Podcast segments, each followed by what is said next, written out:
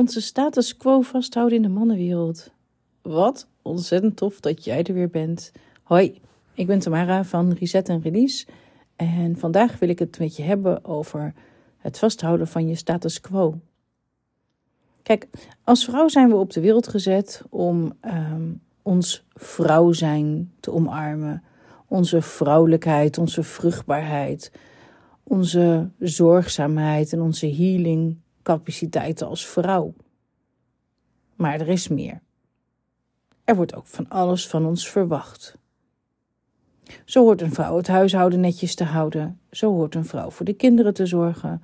Zo hoort een vrouw decent te zijn en beleefd, verleidelijk, alleen op de juiste momenten, in de juiste setting, aantrekkelijk, in de juiste setting, bij de juiste mensen. En ga zo maar door. En als je dan in één keer als meisje opgroeit, dan zijn er allerlei verwachtingen die je als meisje zelf ook hebt, omdat je die geprojecteerd hebt gekregen. Verliefd, verloofd, getrouwd, kindjes, eigen huis, een brommer, een auto, een koopwoning. Het zijn allemaal dingen die we najagen. En op de dag dat ik getrouwd was, toen viel ik eigenlijk met mijn kont in een groot gat.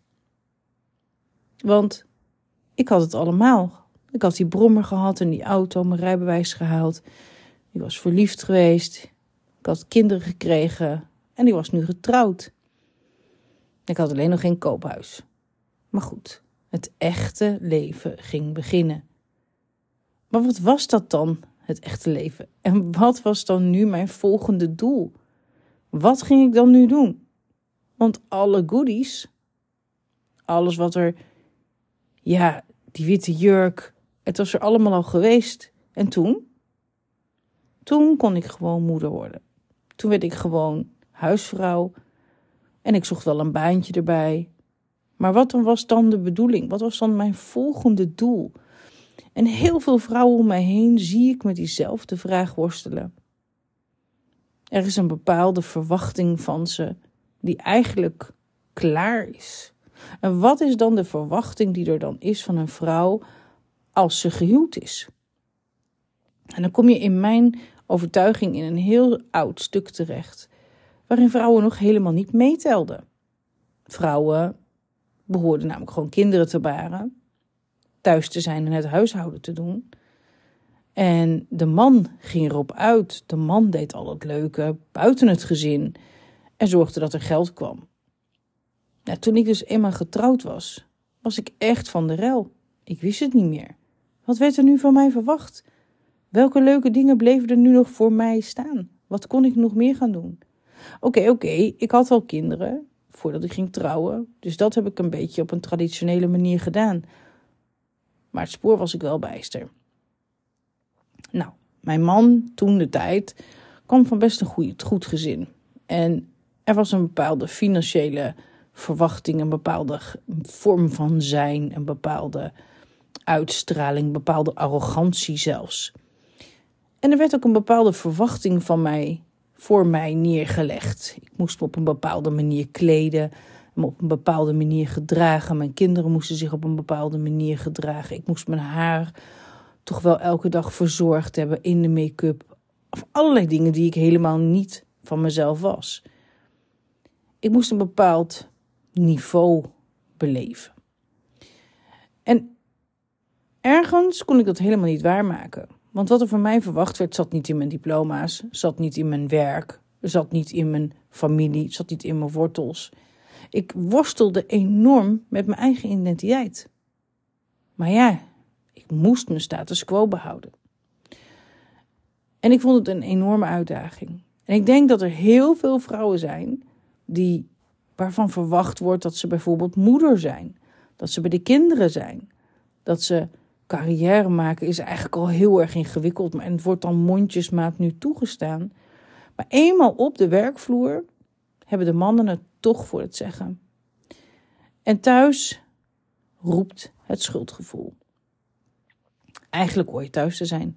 Je kan niet weer overwerken. Je kan niet weer dat reisje moeten maken voor je werk. Je kan niet weer die leiding moeten nemen en s'avonds door moeten werken. En die netwerkevents en, het, en de etentjes. En alles wat daarbij komt kijken. Eigenlijk kan het niet. Want het botst met het beeld wat er is en de verwachting die er is. En als mannen dat doen, ja, mannen, horen dat te doen. Dat hoort bij hun werk. Dat is een bepaalde stoerheid, een bepaalde, ja, charisma zou ik het zeggen. Het heeft te maken met status quo. Bij mannen is dat oké. Maar als wij vrouwen op de ladder willen jagen. En als wij vrouwen onze passie willen najagen. En als wij vrouwen ons talent willen gaan delen. Dan moeten we gaan buitenspelen. Samen buitenspelen. Dat is best nog lastig. Als dan er allerlei referentiekaders beginnen te rammelen. Bijvoorbeeld dat je ouders zeggen dat je thuis had horen zijn. Dat het niet kan.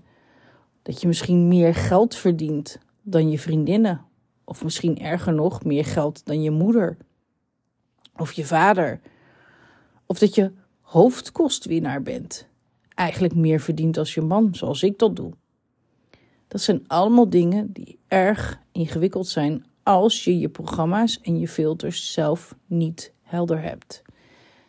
En we groeien op met al die programma's en al die overtuigingen en al die aannames en al die conclusies. Maar van wie zijn die conclusies nu eigenlijk en al die aannames? En is het werkelijk zo dat jij niet op de ladder kunt klimmen?